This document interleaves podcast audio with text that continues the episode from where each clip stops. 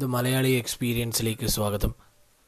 വർണവിവേചനത്തിന്റെ ഇരയായി ഒരു പോലീസ് ബ്രൂട്ടാലിറ്റിയുടെ ഇരയായി ഒരു വ്യക്തിമായി ജോർജ് ഫ്ലോയിഡ് എന്ന വ്യക്തി അമേരിക്കയിലെ മിനിയാപോളിസ് എന്ന് പറഞ്ഞ സ്ഥലത്ത് കൊല ചെയ്യപ്പെട്ടിരിക്കുകയാണ്.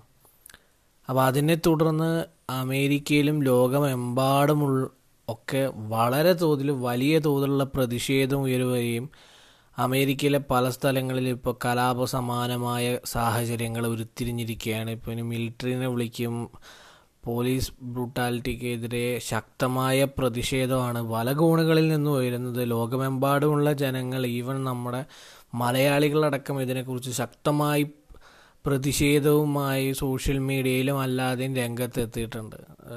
എന്താ പറയുക യുദ്ധസമാനമായ സാഹചര്യമാണ് അമേരിക്കയിൽ ഇപ്പോൾ ഉണ്ടായിക്കൊണ്ടിരിക്കുന്നത്. സോ നമ്മൾ വർണവിവേചനം എന്ന് പറയുമ്പോഴും ഈ ഇരുപത്തൊന്നാം നൂറ്റാണ്ടിലും ഇപ്പോഴും ഈ നിറത്തിന്റെ പേരിൽ ആൾക്കാർ ഉപദ്രവിക്കപ്പെടുന്നുണ്ടെന്നുള്ളത് ഒരു മനുഷ്യരാശി എന്ന നിലയ്ക്ക് നമ്മളൊരു പരാജയമാണെന്ന് സൂചിപ്പിക്കുന്നതിന്റെ ഒരു എന്താ പറയുക ഒരു സൂചകമായിട്ട് ഇപ്പോഴും നമ്മുടെ മുന്നിൽ ഒരു നഗ്നമായ യാഥാർത്ഥ്യമായിട്ട് ബാക്കിയുണ്ട്. വർണവിവേചനം പല തരത്തിൽ ലോകത്തിന്റെ പല കോണിൽ പലരും അനുഭവിക്കുന്നുണ്ട്. ഈവൻ ഞാനടക്കമുള്ള നമ്മളുടെ ഈ സമൂഹം ഇപ്പോൾ അതിനെതിരെ ശക്തമായി പ്രതിഷേധിക്കാത്തൊരു സമൂഹമായി ചുരുങ്ങുന്നുണ്ടോ എന്ന് ചോദിച്ചാൽ ഉണ്ട് സത്യമാണ്. നമ്മളിപ്പോഴും ഇപ്പോഴത്തെ ഒരു സിറ്റുവേഷൻ തന്നെ ആലോചിച്ചാൽ ജോർജ് ഫ്ലോയിഡ് എന്ന വ്യക്തി അങ്ങനെ ഒരു പ്രതീകമായിട്ട് ഉൾക്കൊണ്ടുകൊണ്ട് രാജ്യവ്യാപകമായ പ്രതിഷേധം ഒരു വൻകരയുടെ ഏതോ ഒരു അറ്റത്തുണ്ട് നടന്ന ഒരു സംഭവത്തിന്. ഇപ്പുറത്ത് നേരെ ഓപ്പോസിറ്റ് ഓഫ് ദ ഗ്ലോബിലിരുന്ന് നമ്മളും പ്രതിഷേധിക്കുന്നുണ്ട്. പക്ഷെ നമ്മൾ പ്രതിഷേധിക്കുന്ന അവിടെ അമേരിക്കയിൽ മരിച്ച ഈ ജോർജ് ഫ്ലോയിഡ് എന്ന വ്യക്തി ഒരു കറുത്ത വർഗക്കാരനായ ഒരു വ്യക്തിക്ക് നേരിടേണ്ടി വന്ന റേസിസ്റ്റ് അതായത് വർണ വിവേചനത്തിനെതിരെ നമ്മൾ പ്രതികരിക്കുന്നുണ്ടെങ്കിലും നമ്മൾ ഒരിക്കലും നമ്മളുടെ സ്വയം നമ്മൾ ചിന്തിച്ച് നോക്കിയിട്ടില്ല. നമ്മളെല്ലാവരും റേസിസ്റ്റുകളല്ലേ നമ്മൾ വർണത്തിന്റെ പേരിൽ വിവേചനം നടത്തുന്നില്ലേ? പല എക്സാം എക്സാമ്പിൾ എടുത്ത് തുടർന്ന് കാട്ടപ്പെടേണ്ട എക്സാമ്പിൾ നമുക്ക് തന്നെ പറയാം. നമ്മൾ നോർത്ത് ഈസ്റ്റിലുള്ള ആൾക്കാരെ ഇപ്പോഴും എങ്ങനെയാണ് ആൾക്കാർ സംബോധന ചെയ്യുന്നത്? എനിക്ക് കുറേ എന്റെ കൊളീഗ്സായിട്ടോ അല്ലെങ്കിൽ എന്റെ ക്ലാസ്മേറ്റ്സായിട്ടൊക്കെ നോർത്ത് ഈസ്റ്റിലുള്ള ആൾക്കാരുണ്ടായിരുന്നു. ഞാൻ പഠിച്ചുകൊണ്ടിരിക്കുമ്പോഴായാലും വർക്ക് ചെയ്യുന്ന സമയത്തായാലും. അവർക്ക് നേരിടേണ്ടി വന്ന അനുഭവങ്ങൾ സീരിയസ്ലി നമ്മുടെ ഒരിക്കലും ചിന്തിക്കാത്ത അടുത്തുനിന്ന് പോലും നമ്മൾ ഇന്റലക്ച്വലി കുറച്ച് ഉയർന്ന ആൾക്കാരാണെന്ന് നമുക്ക് തോന്നിക്കപ്പെടുന്ന ആൾക്കാരിൽ നിന്ന് വരെ ഞാൻ ശരിക്കും കേട്ടിട്ടുണ്ട്. ഞാൻ എക്സ്പെക്റ്റ് ചെയ്തില്ല. പുള്ളി ഇങ്ങനെ ചോദിക്കുക ഒരു ഞങ്ങളുടെ എന്നെ പഠിപ്പിച്ചുകൊണ്ടിരുന്ന ഒരു സാറ് ചോദിക്കുകയാണ് എവിടെയാണ് നിന്റെ ഫ്രണ്ട് എവിടെയാണ് നിന്റെ റൂംമേറ്റ് എവിടെയാണ്? കൂടെയുള്ള ആ ചിങ്കി എവിടെയാണ് ചൈനക്കാരെന്നാണ് എന്നോട് ഉദ്ദേശിച്ചത്. ഈ ചിങ്കി എന്നുള്ള പുള്ളി ഇന്ത്യക്കാരനാണ്. നോർത്ത് ഈസ്റ്റ് നിന്ന് വന്നൊരു വ്യക്തിയാണ്. മണിപ്പൂരിയാണെന്നൊന്നും ചിന്തിക്കുന്നില്ല. ഇത് ഒരു എന്താ പറയുക ഒരു എക്സാമ്പിളായിട്ട് ഞാൻ പറഞ്ഞതേ ഉള്ളൂ. ഈവൻ നമ്മൾ മലയാളികൾക്ക് തന്നെ നമ്മൾ എത്ര പ്രൗഡായിട്ടാണ് നമ്മൾ മലയാളികളെന്ന് പറഞ്ഞിട്ട് തന്നെ പാണ്ടികളെന്ന് പറഞ്ഞ് തമിഴന്മാരെ കളിയാക്കുന്നതല്ലേ?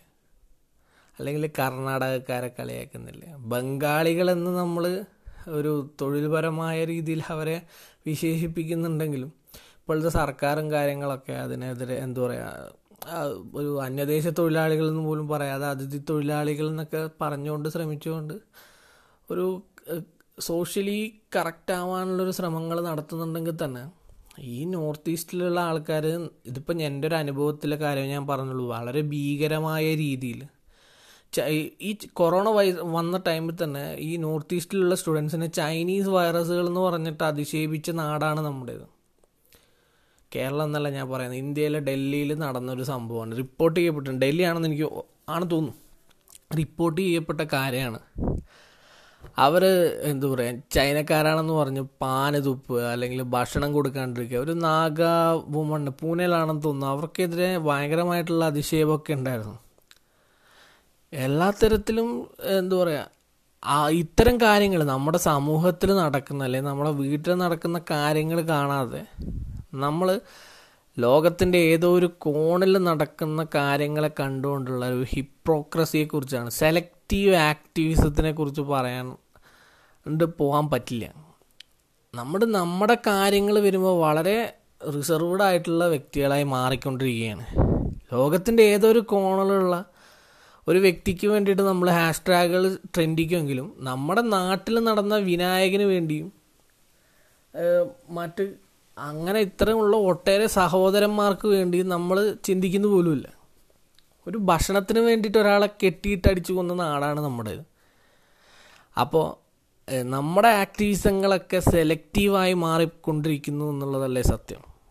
എന്റെ ഒരു എന്താ പറയുക സോഷ്യൽ മീഡിയയിൽ കണ്ട ഒരു കാഴ്ചയാണ്.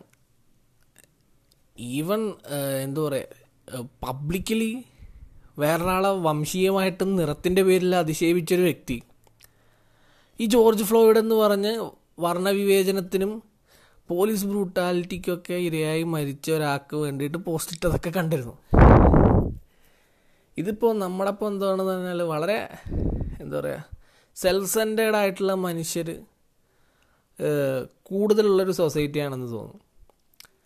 ഇതിപ്പോൾ ഞാനിപ്പോൾ ഈ പറയുന്നത് തന്നെ എന്റെ ഭാഗത്ത് നിന്നോ ഞാനൊരു പുണ്യാളനാണെന്നോ എന്റെ ഭാഗത്ത് നിന്ന് ഇത്തരങ്ങൾ പ്രശ്നങ്ങളൊന്നും സംഭവിച്ചിട്ടില്ലെന്നൊന്നും പറയുന്നില്ല. പെർഫെക്റ്റ് ആണെന്നും പറയുന്നില്ല. ഞാൻ ഈ സമൂഹത്തിനെ ജഡ്ജ് ചെയ്യാൻ ഉള്ള ഒരു വ്യക്തിയാണെന്നും പറയുന്നില്ല. പക്ഷേ യാഥാർത്ഥ്യം ഇതാണ്. നമ്മൾ നമ്മുടെ നാട്ടിൽ നടക്കുന്ന അല്ലെങ്കിൽ നമ്മുടെ രാജ്യത്ത് നടക്കുന്ന പല കാര്യങ്ങൾക്ക് നേരെയും കണ്ണടച്ചുകൊണ്ട് ലോകത്തിന്റെ വേറെ ഏതോ ഒരു കോണിൽ നടക്കുന്ന കാര്യത്തെക്കുറിച്ച് സെലക്റ്റീവായിട്ട് അതുമാത്രം ചിന്തിച്ച് ആക്ടിവിസം നടത്തുന്ന ഒരു വട്ടം കൂട്ടരാണ് നമ്മളെന്ന. ഹിപ്പോക്രസി ഒന്ന് പറയണമെന്ന് മാത്രമേ തോന്നിയിട്ടുള്ളൂ. Thanks for listening Malayalees experience